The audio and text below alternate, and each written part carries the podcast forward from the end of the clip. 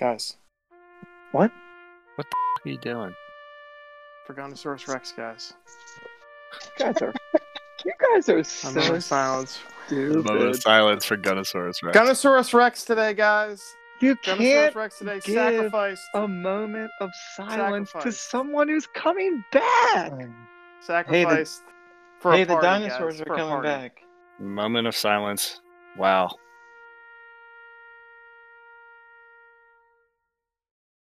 Hello and welcome to the Fourth Officials Podcast. I am your host, Tom Miller, here with an irate Ken Lee, an overjoyed Dr. Pete, and also James. Let's get into the games, guys. Let's talk about some games, guys. Can we talk about the weather in North London right now? Sunny skies. Is that real? And Manchester, where I see it's gray. It's gray. Every day. Oh, I see what it's imagery. It's imagery. It's going to be cold. It's going to be dark, and it's going to last you for the rest of your life. I thought he was fair enough. I thought he was going to break into song. Aggressive. Yeah. So let's talk about games today, guys. I want to talk about defense. I want to talk about defense overall. I want to see from you guys. I want to hear about what you guys think is going on. We already talked about pens. Lots of pens this week. That was not the main story. The main story this week, guys, besides the transfer window, was Slaughter. Mm-hmm. Slaughter. Do you like how I kind of like, because it's like October, it was like. That doesn't really rhyme. Scary. Oh. Halloween theme. Yeah, Halloween. Spooky theme. You guys get it? Spooky. Blood. Spooky. All right, the first bloodbath. First bloodbath we will get into. Tottenham 6. Manchester United, not 6. Dr. Pete, this was a game that we were all looking forward to. Some of us, I will not name names, were so looking forward to it that we got up early. We got our kids occupied on other things. And we went to watch the game in complete silence in our rooms. Huh. And this game was ruined in about 20 minutes, guys, by a combination of Harry Maguire's big fat head and a terrible referee. I don't think that's a fair way to spend a Sunday, and it's not going too far to say that the rest of my day was ruined despite the Ravens smashing the Redskins. Dr. Pete, how was your Sunday?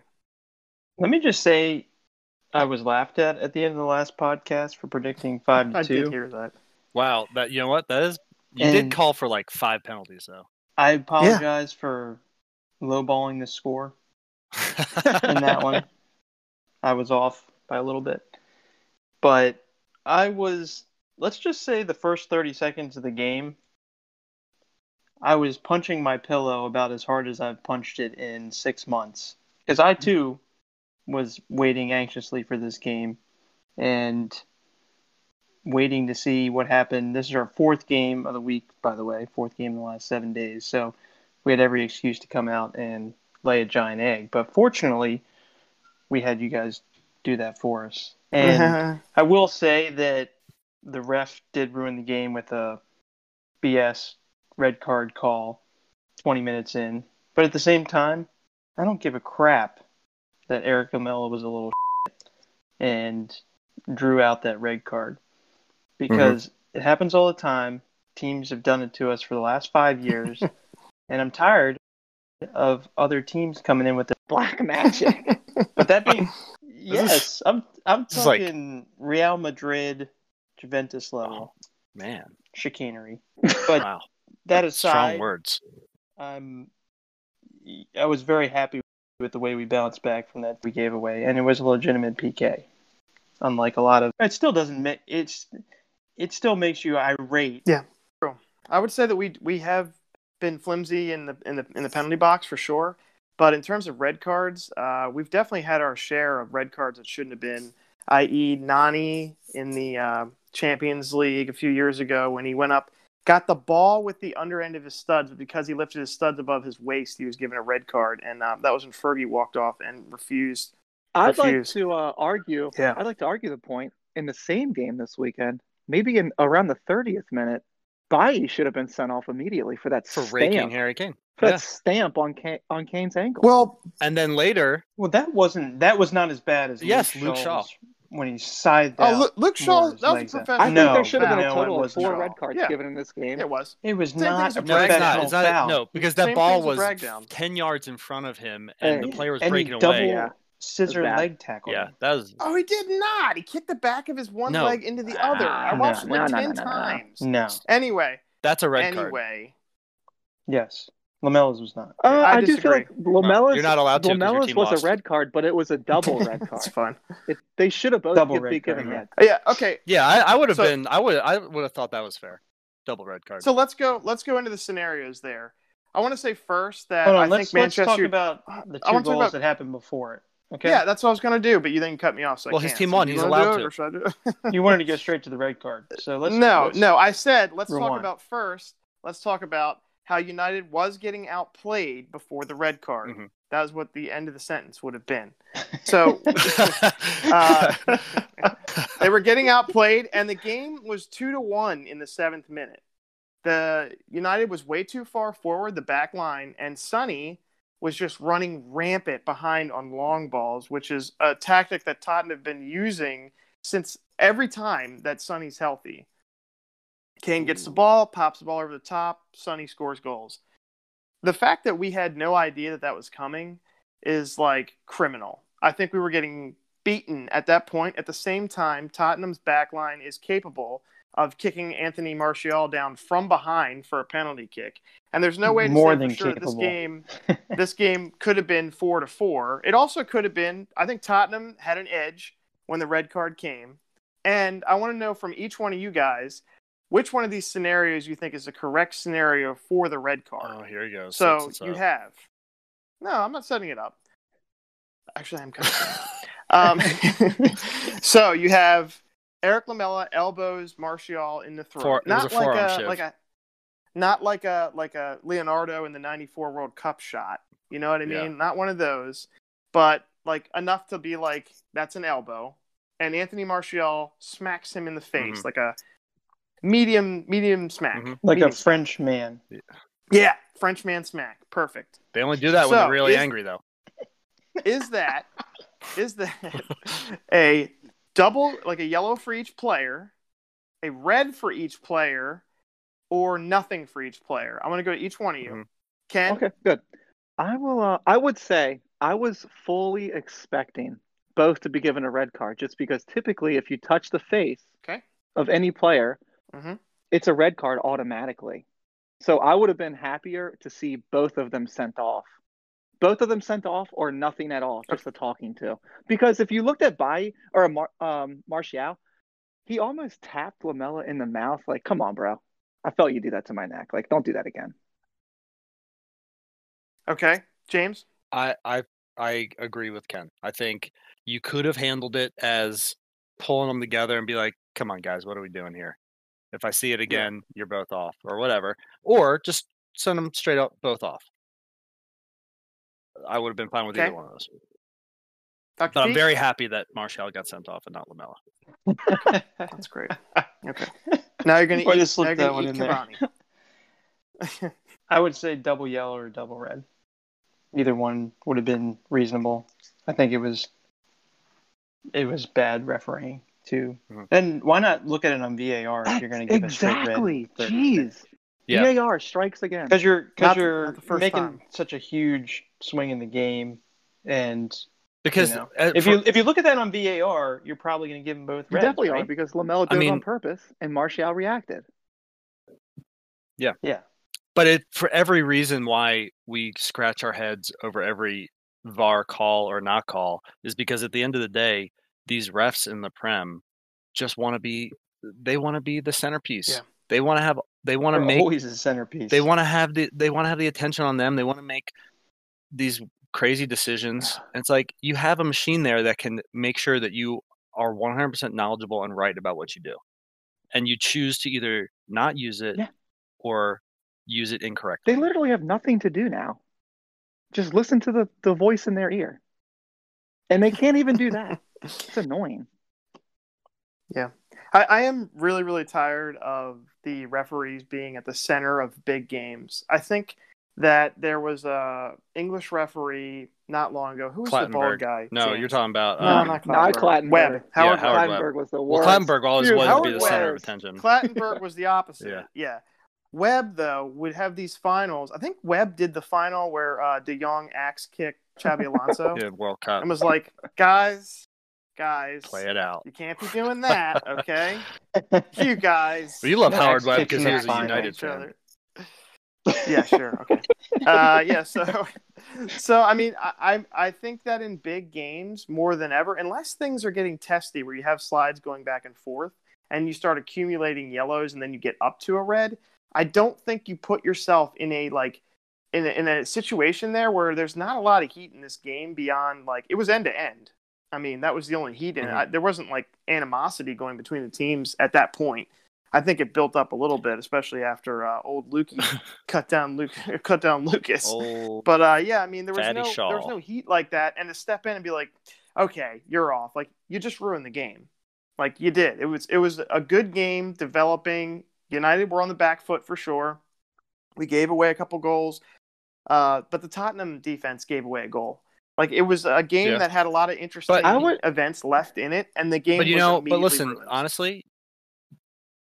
Drill your players not to rise up to that provocation, and it's completely flipped. The Tottenham player has a red card, and United doesn't. And I agree completely. And this is coming from a guy whose team gets bad red cards. Good teams don't get bad red cards. They just. But, I mean, that's not really Martial doesn't react. Never really had Martial doesn't react, and Lamela gets a red card there. This is probably Martial's first red card. Well, it doesn't make. He's not a guy that reacts. It doesn't. Like, but it shouldn't have been one. But it was. I know it's consequential. Yeah, but you left it up to the refs. Yeah, and as we know, the refs are. And let's not act like completely that United was out of this game as soon as they scored that PK. They looked terrible after that PK. It was over. That PK. It was they over. Were out of the game. It was over. Oh, I see what you're saying. Yeah, never looked into it. Well, the game ended. I think the PK made it more friendly. When Son scored, you got a goal. You would have never gotten a goal in that game.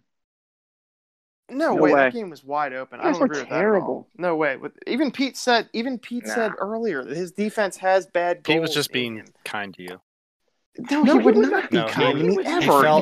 He felt bad, and he was being kind to you. He told me that privately. Okay. So after Son scored a goal in the 37th minute, which was approximately 9 minutes after Martial was sent off, that's when I turned the game off. Probably more happened.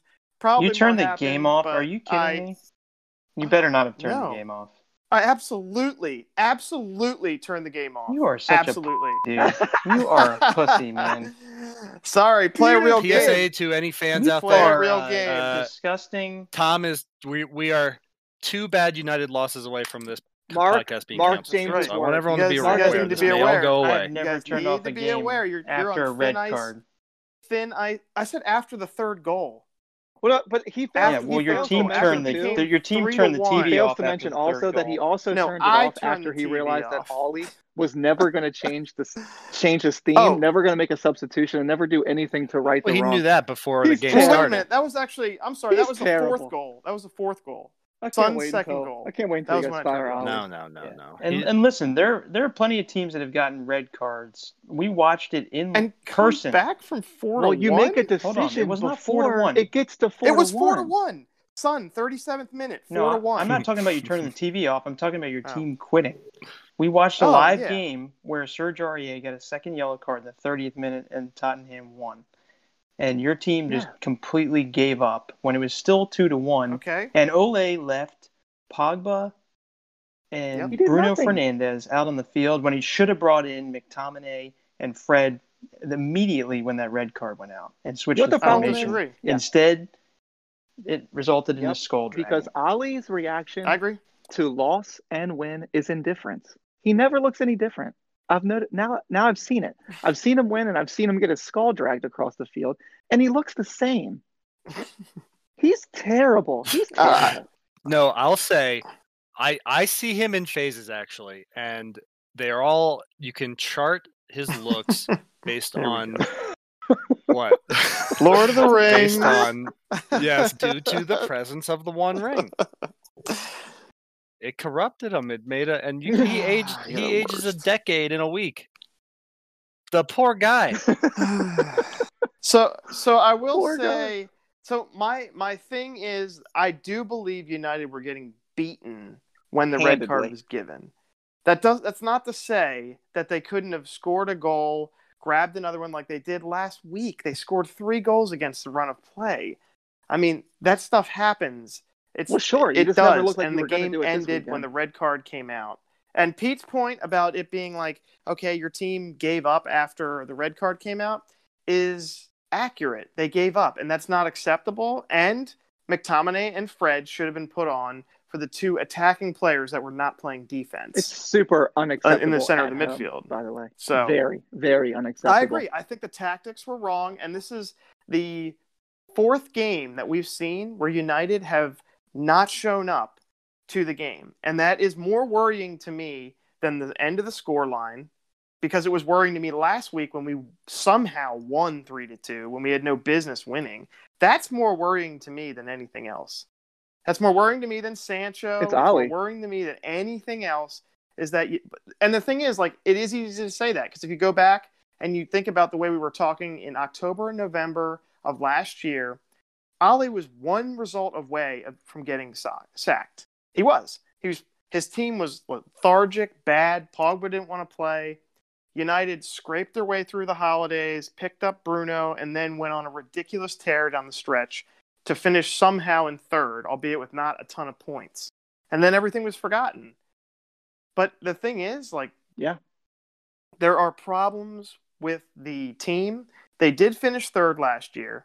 They improved. They got a little bit of depth in the window, not as much as anybody wanted, but they did get depth in the window. The problem is, I don't think that it's necessarily the players. I think there's something else there that worries me a lot more. It's a mix between the culture and the tactics, and that worries me a whole lot more than, like I said, Sancho or anything else, is that right now there are managers that are prepared for this weird preseason stuff, and they have a backup for the limited amount of training that they're getting. And we don't look like one of those teams in a year when we're not going to get the big advantage of having 80,000 people at our home stadium, which is a huge advantage in any sport when your team has 20% more capacity than anyone else. We don't have that this year, and I'm not sure that our squad is going to be able to compensate for it. That's what worries me more. Let's move on now that we hit Tom in the face really hard. Wait, I want to say for 10 seconds, Tottenham played incredible. They stomped on Manchester United's neck when they needed to. And huge week, best week in a long time for our club. Beat Chelsea in the Carabao Cup. Europa League. I loved it. 7-2 into the group stage. Where was that game played? The depths of the earth. You know. Mordor? You'll be happy. You'll be happy if you get to those places, because it will mean you finish 3rd in your Champions League group. We don't have the oil money to pay off the selection committee. All right, so let's move on to another game that will make James maybe even happier. Although your United hate runs very deep. Aston Villa 7. Is that right, James? 7. Liverpool 2. I'll start with you, James. This game was most funny because it somehow wiped United off the front page. Not in our group chat, obviously, but it knocked United off the global front page because they just kept scoring. Aston Villa scored, and they scored again, and it was all right, well, then Salah scored. It's here we go. We're going to have a 4-3 Liverpool game like the Leeds match. And then they just kept scoring and scoring and scoring. The alerts kept coming, James. Yeah, well, I'll tell you, this is a game where I'm always ready to just not be watching it. Oh, yeah. You know, it's I'm waiting to turn this off when Salah scores the 2nd goal inside 20 minutes. And I'm I'm not going to sit here and watch Liverpool win. I'm in that boat. Because, I've learned to stop hurting myself in those ways through therapy. It's taken me a while, but I've gotten there. Okay, but this one, I turned this game on And, you know, so I'm also not like, I'm like, all right, got to be there for the first whistle, right? I'm a little lethargic getting to this one. I turn it on as that first Ollie Watkins goal is going in. And I'll tell you, I had just had a big smile on my face. And then the second one went in, but then Salah scored. And I thought, here it comes. Aston Villa put up, you know, what a great showing. Plucky little Aston Villa. Ollie Watkins getting his first two goals in the Prem. Good for that guy. He's gonna be happy about it. They're gonna lose 4-2. He's gonna be, you know, good for that young man. Then immediately, Aston Villa scores. They scored 3 unanswered goals between Salah's next goal. Every 10 minutes they scored. Every 10 minutes. And it was, they were, now I will say this, and there was some bad luck in 3 of those goals, I guess, for Liverpool. Massive deflections. And it's rare that you see such huge deflections, so many resulting in goals in just one game. I felt like every goal was touched by a Liverpool player. Yeah. Well, if you listen to a Liverpool fan, every goal was touched. Every goal was a deflection. But I'll also have to say that, you know, there's all these like, oh, you gotta hand it to Aston Villa, but you know, Liverpool didn't have Alisson in the back. They had Adrian there, but they had every other, and they didn't have Mane. But bar those two, they had their entire starting lineup, their preferred. We'll call it their preferred 9 because they were missing 2 of their preferred starters. But there is no reason for that back line to look as awful as it looked today. None of them looked good at all. Gomez was abysmal. He got death threats. Gomez got death threats during the game. I'm pretty sure I saw him throw a paper airplane and it landed in the stadium and it was like, I'm going to kill your family. And he opened it up. I saw him look down at his little Apple Watch, and he was like, "I'm going to kill you on his Apple Watch." Yeah, on his Apple Watch. Yeah, he was. That's the worst game I've ever seen him play. And Van Dijk looked like he was about 5'8". He got cut up by Grealish. He got cut up several times. This was just. I don't know if this is just like all these little bad things happen all at the same time to Liverpool, or if I'm hoping, you know, hope beyond hope. It's just a symptom of something larger going on. But not having Alisson for the next 6 weeks is going to be a big test for this Liverpool team. Okay, so I agree with most of what you're saying, but like the deflected goals, I think is actually downplaying how well Aston Villa attacked. They had 18 shots, 11 on target. 11 on target. That's like, insane. I mean, granted, you let in 7 of them. That's really bad. But like, Barkley missed 3 goals in the first half. He should have had a hat trick. Yeah, Barkley could have. It is insane, though. Yeah, 100%. Yeah. So yeah, I didn't mean to downplay Aston Villa. They put themselves in those positions and they attacked amazingly. They did it all on 30%. Right. They took advantage of the statistics that that defense is prone to leaking goals, whether Alisson's in that goal or not. It wasn't before. I mean, they had the best season defense in Europe. They were the best defense in Europe. So that's a good segue, guys. Because I'll let Dr. Pete take over this next part. So you have Manchester United allowing 6 goals and getting smoked while they do it. Also, 2 goals and 3 goals against Palace, 2 goals against Brighton. You have Liverpool allowing... There's a record for the first 3 games in Premier League history for goals conceded. Really? Yeah. Not Manchester United history. No. Because Liverpool allowed 7. Liverpool allowed 7 and 3 to Leeds. They've allowed a lot of goals too. Anyway, so Liverpool allows 7 goals. United allows 6. Man City allows 5 in a game, and Chelsea allows 4. I guess that's not really that surprising, so we won't use them. But everybody else, I mean, these were the top 3 defenses in the league last year, Dr. Pete. What is going on?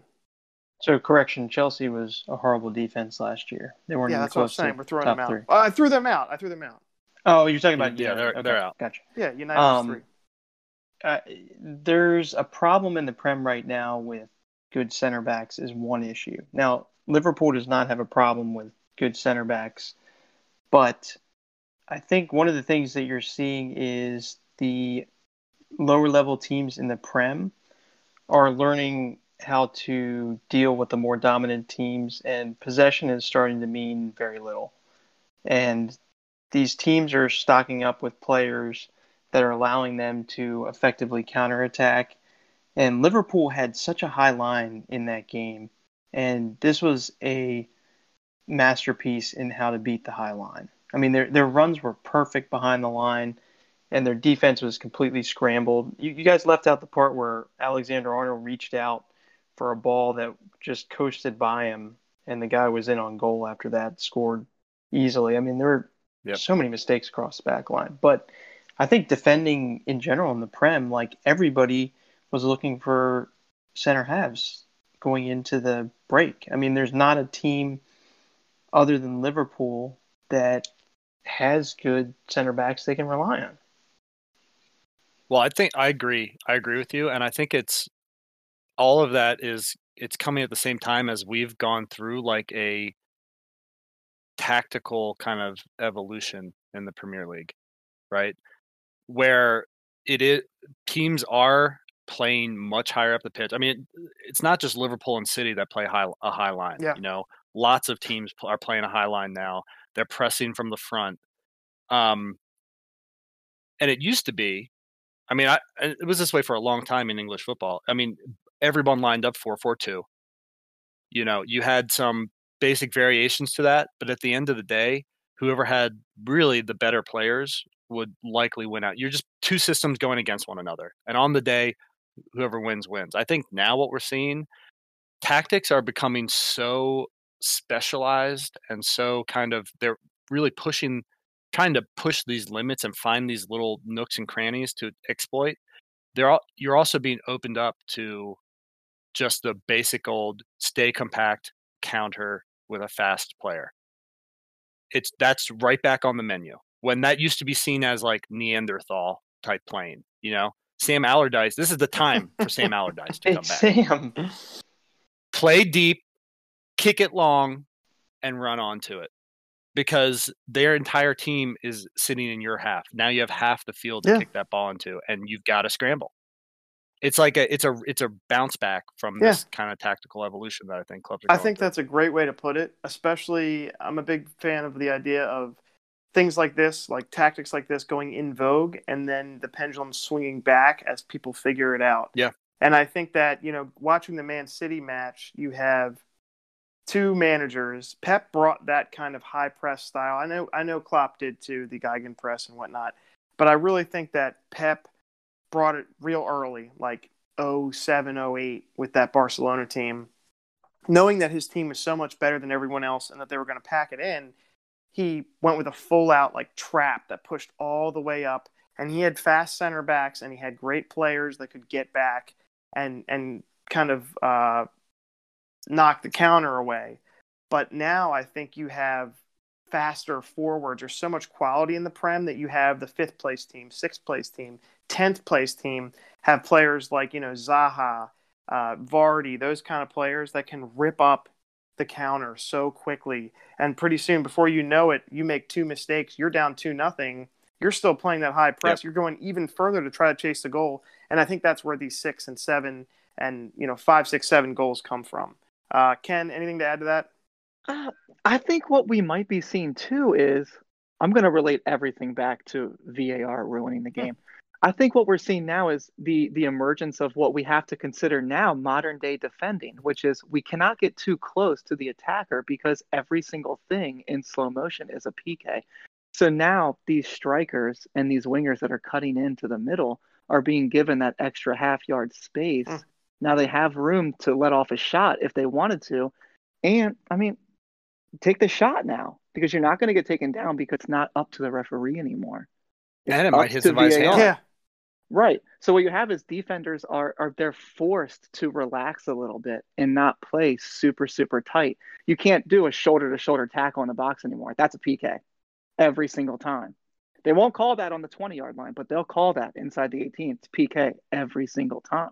Yeah. I think we might see, unfortunately, a lot more of these 4, 5, 6 goal games for no other reason than the fact that defending is kind of being marginalized.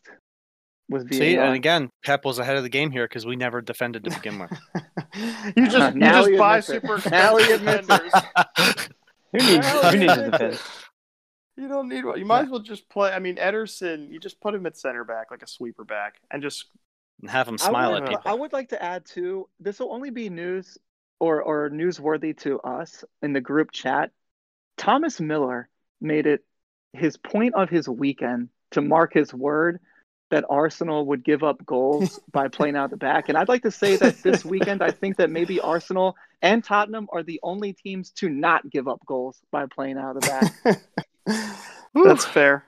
Yeah, that's fair. I was really happy to screenshot one. That was a good one. Can I just say on the record that the next game that Arsenal plays in, they will let up a goal by passing out of the back. That is all. Ooh, that is all. Okay. That is Mark all. It. Well, as Mark long as his David, words. As long as David De Gea is in between the polls, he doesn't be goals going into your net too. Arsenal. Ooh. Doesn't play for Arsenal. All right. Well, so I want to end the defensive conversation with the idea that Duncan Alexander, who does, he's an Opta guy. He put out the stat. He said, I'll say it before and I'll say it again. Chelsea letting in 15 goals in the entirety of the 04-05 season is the best Premier League achievement there has ever been.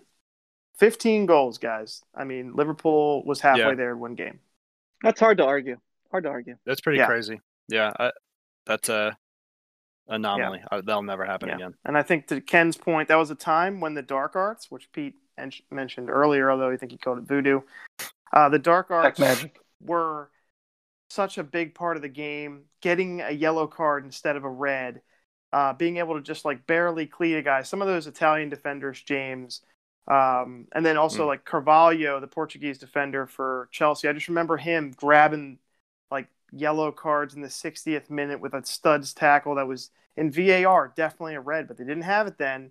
You got away with everything, and Mal took all advantage of that way back then to allow so few goals. So I think that's really interesting.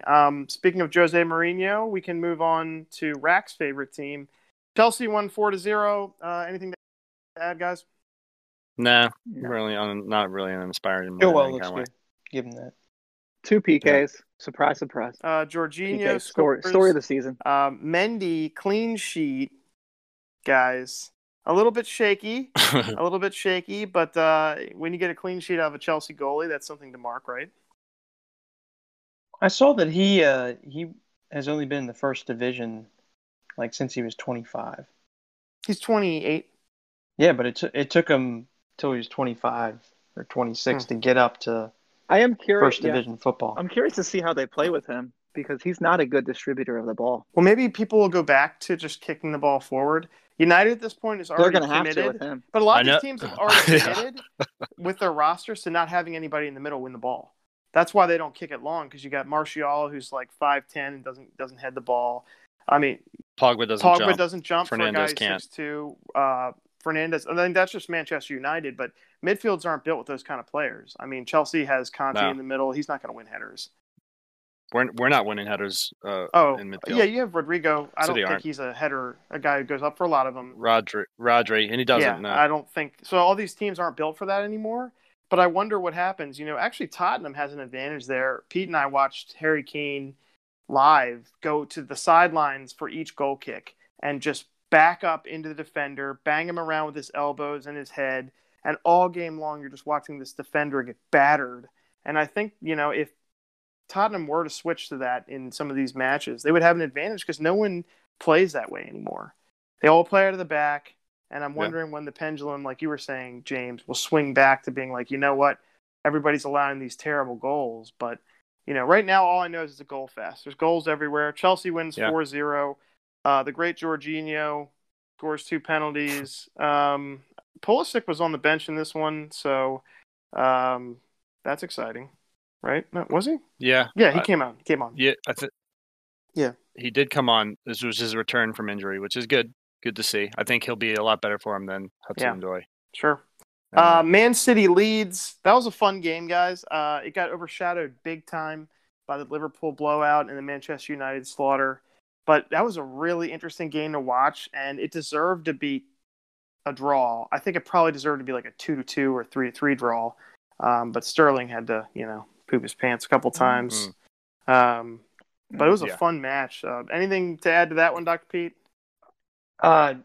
Fascinating match in terms of the two managers. James commented a couple weeks ago that he was scared of Leeds just because Pep has so much reverence for Bielsa, and he played this one really well, and I think they actually had just as many or more chances as Manchester City. And, you're seeing a lot of the goalkeepers who were rock solid last year, at least good, are really struggling this year. Pickford and Ederson. Pickford was really bad last year. Man, I thought Ederson was terrible. Well, I guess I was thinking the only reason they tied. Ederson was good, but he also allowed the goal. He did make a terrible mistake. Yeah, but he was amazing after that. Yeah. I was thinking Pickford 2 years ago. He was amazing before and after that. Yeah, he was. I would agree with that. Terrible for that 5 seconds. That was an awful mistake, but when you're a goalie, like anytime you make a mistake, now we're looking at a time period over like 10 matches where in those 10 matches he had the Lyon mistake, he had the Southampton mistake, and then this mistake. I mean, right now everybody's making mistakes, so it's not a big deal. It's something there. Them points. That's for sure. There's something there. It's costing them points. I'll say more than Ederson making that mistake. I mean, obviously that directly leads to a goal, so that's very easy to say. But we had 23 shots in this game and only 2 on target. So, for me, and it's not an excuse, but obviously we very much miss Aguero. We even miss Jesus, right? So it's an issue. I mean, it's an issue. We can't play with Sterling up top. I was saying it the whole time. One of Sterling's misses was pretty epic. Yeah, he has a nice epic miss in this one again, just like he does almost every game, right? So, look, Leeds played fantastically, and I like I said, I think Leeds. I've up and down every time they play in the chat. I'm saying Leeds are legit. I think Leeds are a legit team. They took Liverpool to the end of their game too. Yeah, and I think they probably match up much worse against that Liverpool team with the tactics that they use. Yeah, they scare me. But they're there. I mean, they're a good team. They're not going away. They did some strengthening this window, and I think Bielsa is the truth. I mean, I don't know if you can press like that for 38 games. We'll see. I mean, they did it last year. They did it last year, guys. But that's the championship. Yeah, but the championship's like the championship is games. And there you can still. You can still kick someone to pieces. Yeah, true. Absolutely. Yeah, so but if anything, they did it in a much more demanding teams with possession of 70%, where they're just running around with chickens with their heads cut off. Well, normally that would have been us, right? But they outpossessed us in this game. So, and I think too, they figured out quickly. They haven't let in a lot of goals since it's only 4 games in, but they haven't. They let in. They're starting to shore that up a little bit. So if they can keep the goals away from them, they're going to be in every single game, obviously. But Leeds is a little better than a lot of the teams in the league. They already look like the best promotion team I've seen in a long, long, long time. Well, I mean, they look like they belong in the Prem, and they're going to be here. Promoted last year. Sheffield United was in 4th place for like the whole year, but they collapsed pretty. They didn't do it in a good way. They're not as interesting for sure. The Leeds tactics were so interesting in this one. Watching them pump the ball behind the fullbacks for City, I thought that was so interesting. Even I didn't think Walker played badly. It was just like he would get up there and then they'd immediately shoot the ball right behind him. I thought that was the tactics were interesting. Leeds, Bielsa came in there after the match. Pep tried to mouth kiss him, and Bielsa was like in that crouch that he is, and he's like, "Bro, like we're on TV, you can't." Like COVID. Like, I thought, but later. Yeah, COVID. Yeah. Not on camera. Yeah, like social chill, man. I thought, for whatever it's worth, that Walker was actually he probably deserved to be the highest rated player on Manchester City. And that's where they were getting their opportunities from. Do you remember, like in the 88th minute, he still sprinted all the way down to Leeds' box to try to cross that ball in. Like that dude was working. The problem is, you're not going to see that Walker again for 6, 7, 8 weeks. Oh no, I think Walker's pretty good. No, he's pretty consistently does that. He just the crosses don't hit anybody, or they land at Sterling. Yeah. Hey, you can't get rid of that heart though. You need heart on the team, and he's got it. Oh no! Wait a minute. He gets the Jordan Henderson Award for heart on the team. He wants to do good. Okay, guys. Let's move on to the next winning London team, guys. I'm of course talking about West Ham beating Leicester 3-0. Big game for West Ham as they play without Moyes, who has COVID. They play much better when he's not there, which is not a surprise. Well, there's the problem. Yeah. Leicester gets smoked again. I don't really want to go too deep in this match because I want to talk about the Everton match, obviously. So 0 shots on target. That's all you need to say. I mean, for Leicester. Leicester is a weird team. A lot of weird results early. No penalty kick goals for Vardy, which takes his pace down to 40 penalty kick goals for the year. Guys, we haven't talked about Everton at all, but Everton has looked awesome.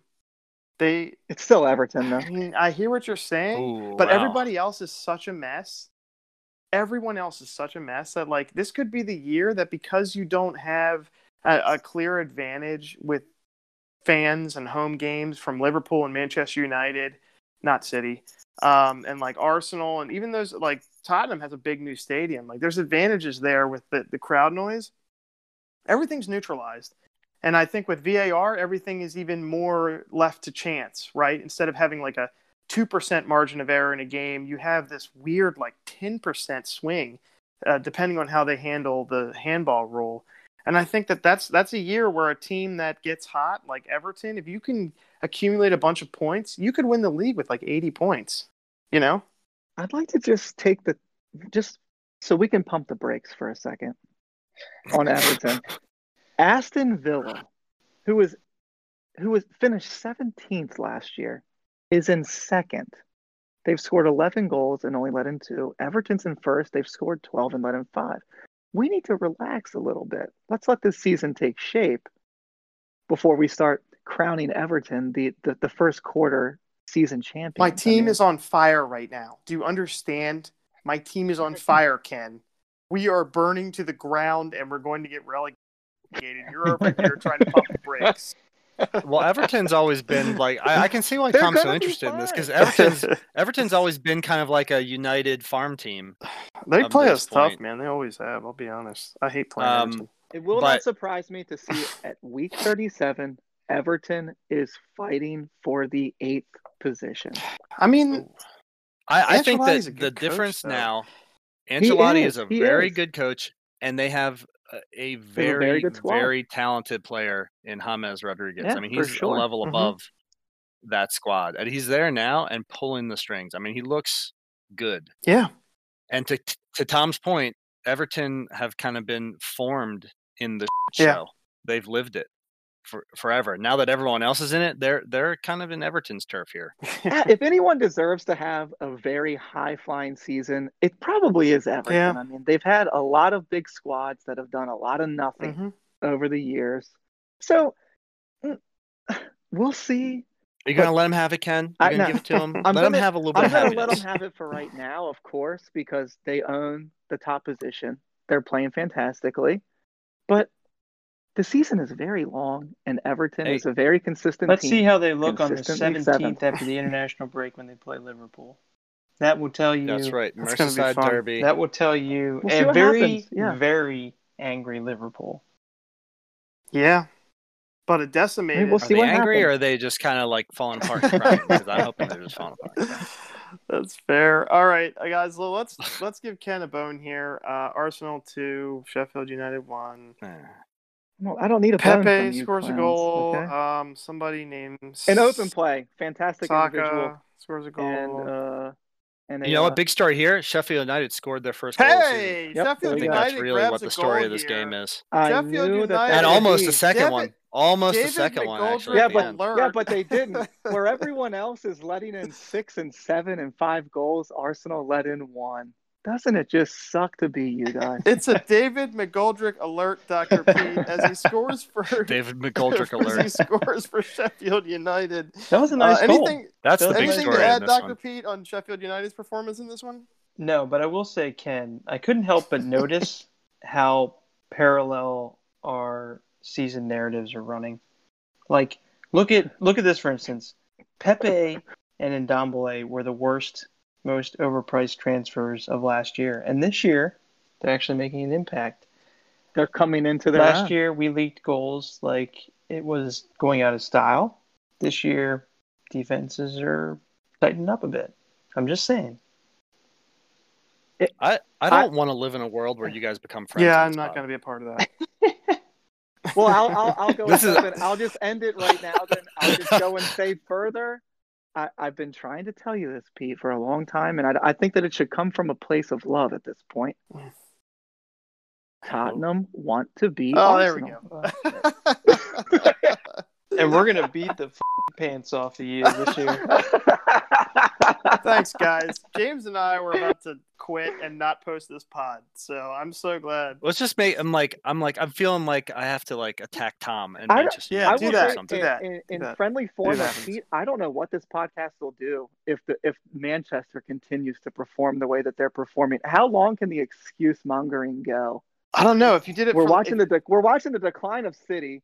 Ali is driving the Manchester bus into a dick. Oh man, this guy beats Sheffield United 2-1, and he's on top of the world. It would take you 20 seasons.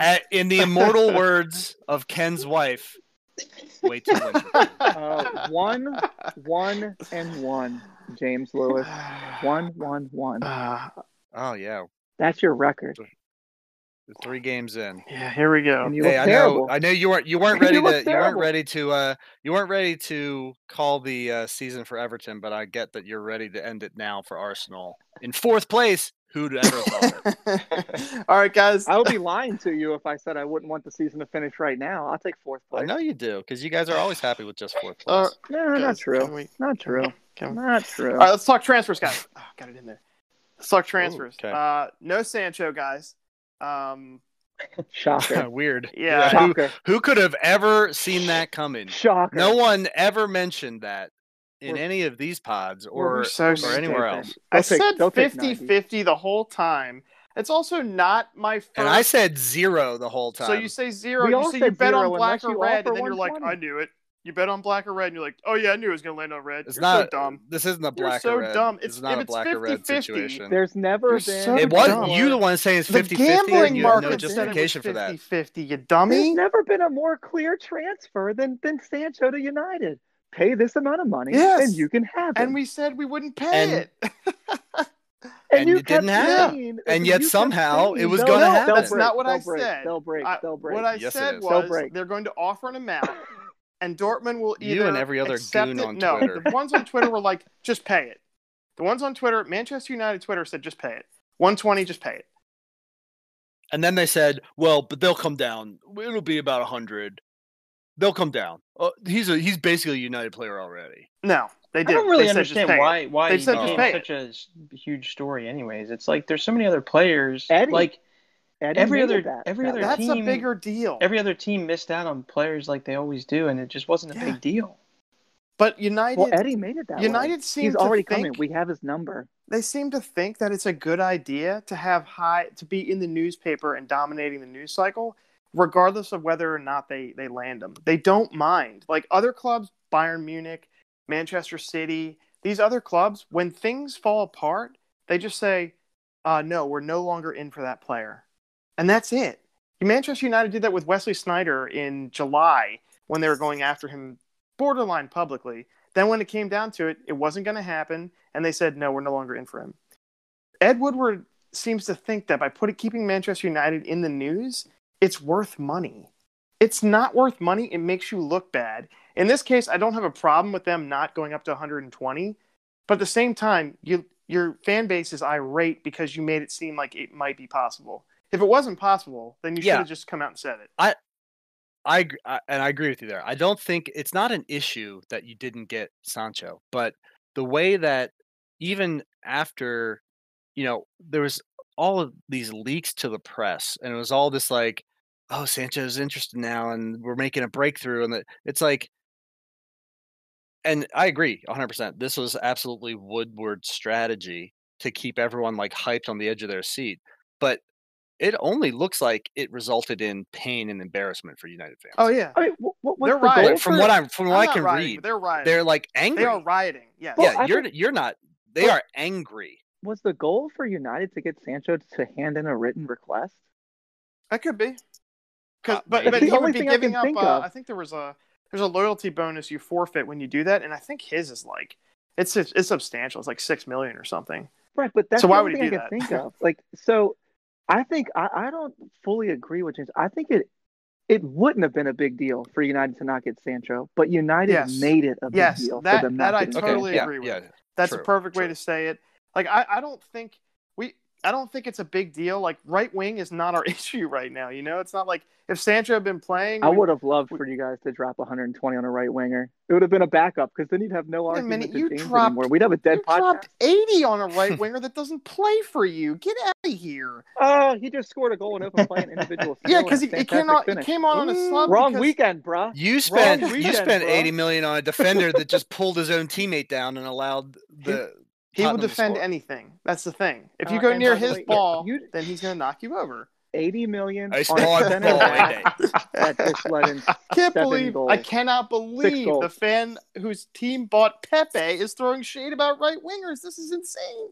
This is insane. Well, you're forgetting, Tom. They're in fourth place. He's happy for the season to be over. No. He's going to throw all the shade he can. You have to throw shade at the right time, Thomas. And you're throwing shade on an individual display that led to a fantastic finish. You can't. Your guy came on as a sub for an eighth place. Name a United player this weekend that played and earned his check, and I will let you continue to talk. And I think the podcast will too. Bruno Fernandes scored a penalty. And I don't think that you. Bruno Fernandes remained automatic. He remained automatic. I will continue to talk. All right, so guys. Let's talk about. He looked terrible after that, though. Yanked at halftime, along with everyone else wearing a red jersey. I think Pogba needs a break. I think what Pete said. What Pete said is actually a Mourinho tactic. When you start sliding and your team is really hurting for confidence, Mourinho will drop into a shell and take any points he can get over the next 3 or 4 matches, even if they're 0-0 draws, because he doesn't want to drop into a hole by allowing loss after loss after loss. Brandon, when he loses the locker room, that doesn't work out as well because he's lost all aspects of it. But in the normal run of a season, he just wants points. It can be 1 point or 3 points. He just does not want to leave with 0. And that is why he's one of the greatest coaches ever. Yeah. I mean, I think there's something to be said about burning the building down and finishing in 10th place every third year. But there's also the way he accumulates points and trophies is something that we've always, talked about. But let's finish up with the transfer window stuff, guys.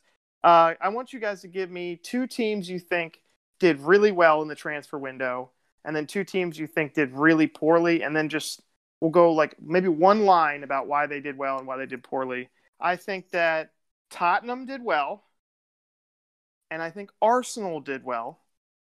And teams that I think did pretty poorly, Leicester.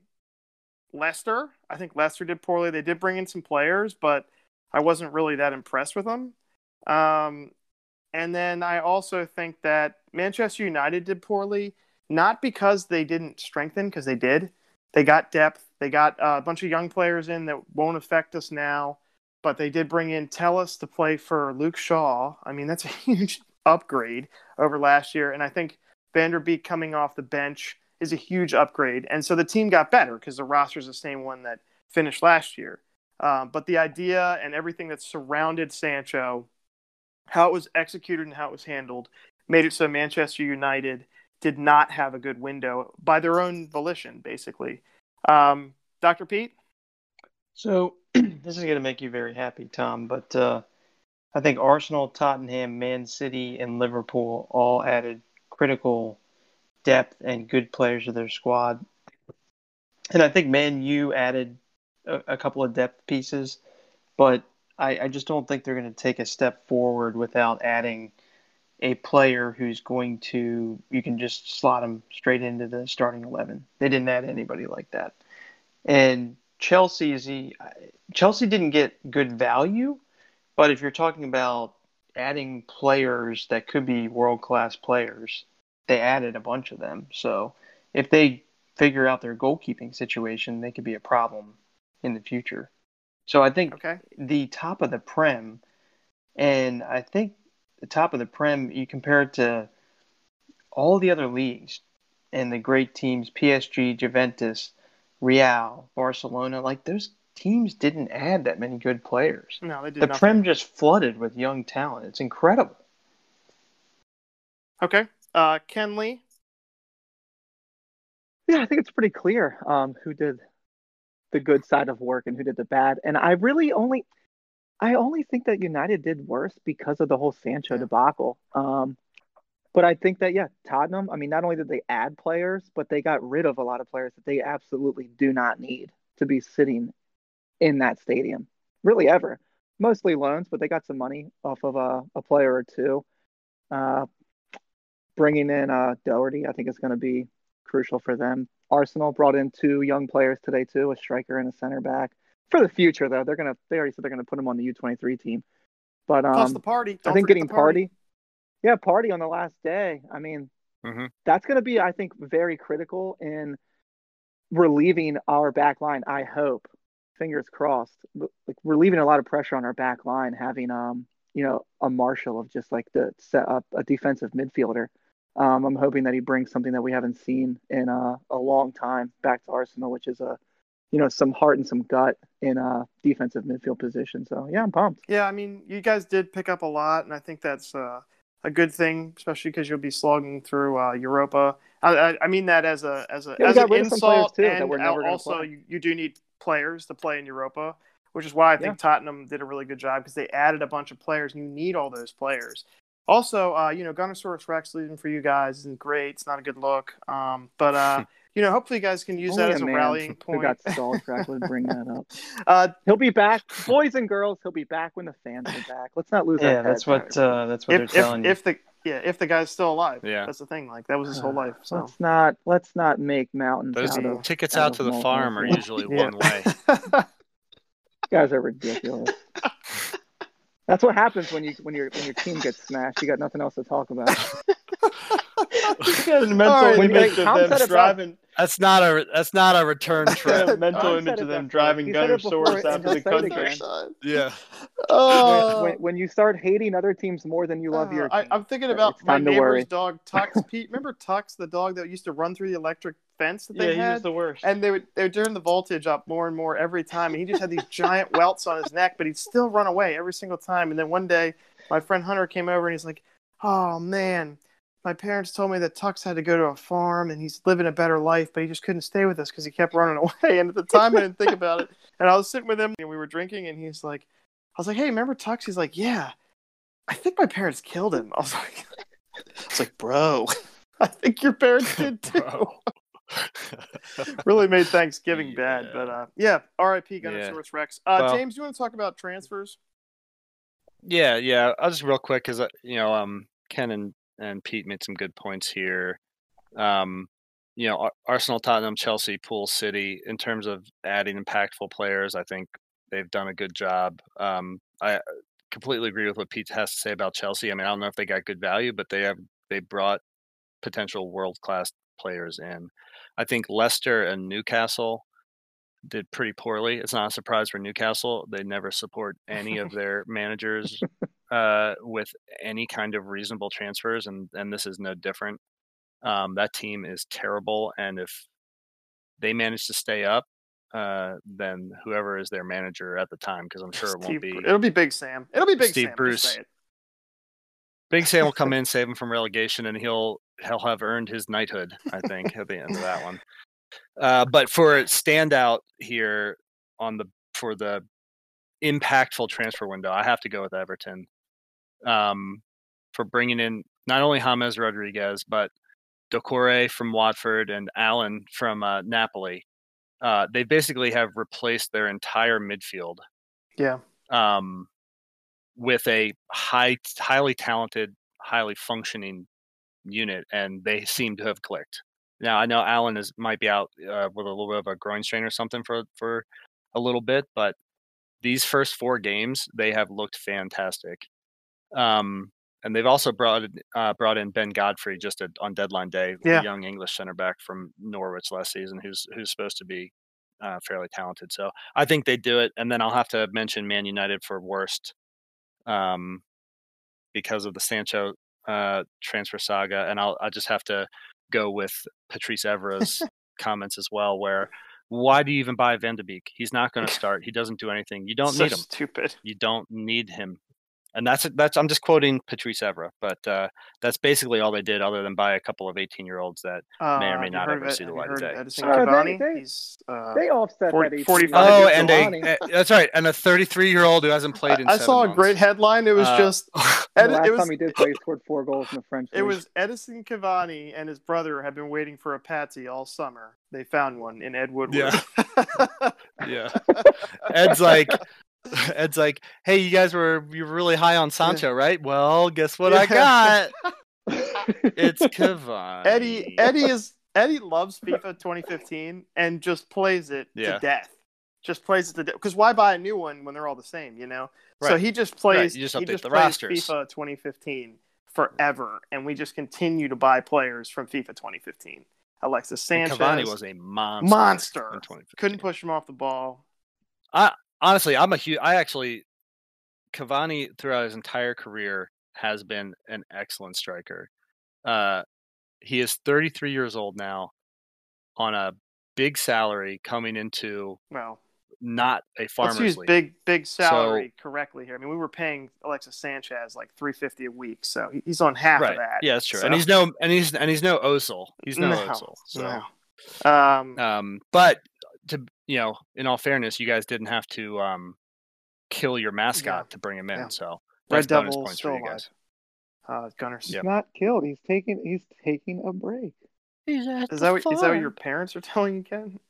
You guys are so stupid. All right. So I'm so glad that there's been other. I want to say one thing about Chelsea. I think they added talent. I think those guys they brought in, Ziyech and Chilwell and Havertz, are all talented, supremely talented in some of their cases. I think Havertz will come good. But I don't think that was their problem, and I think that's why I don't like it. I don't like that their answer to their horrendous defense was to sign a 36-year-old. To me, that's the same thing as Cavani. True. He was from the same league, the same team. Well, you're right. But where they're different from United is that they did actually sign a defender, and they signed good players. Yeah, they did sign good players. Even if they weren't in the right positions, you guys didn't do anything. They signed players that potentially make it to where their defense is unneeded. We answered Luke Shaw. So maybe that's the plan, short term. Oh, that's true. You did answer the question of Luke Shaw. Luke's cried, please take me out of the game. Please, you see what happens when I play. Please take me out of the game. So I do like Telles, but you're not going to understand the impact on the team because of what happened with Sancho. That is going to overshadow everything, and that's totally the fault of Manchester United's admin. I'm not a big fan of the Love United, Hate Glazers people on Twitter. I don't think those people understand what bad ownership looks like at all.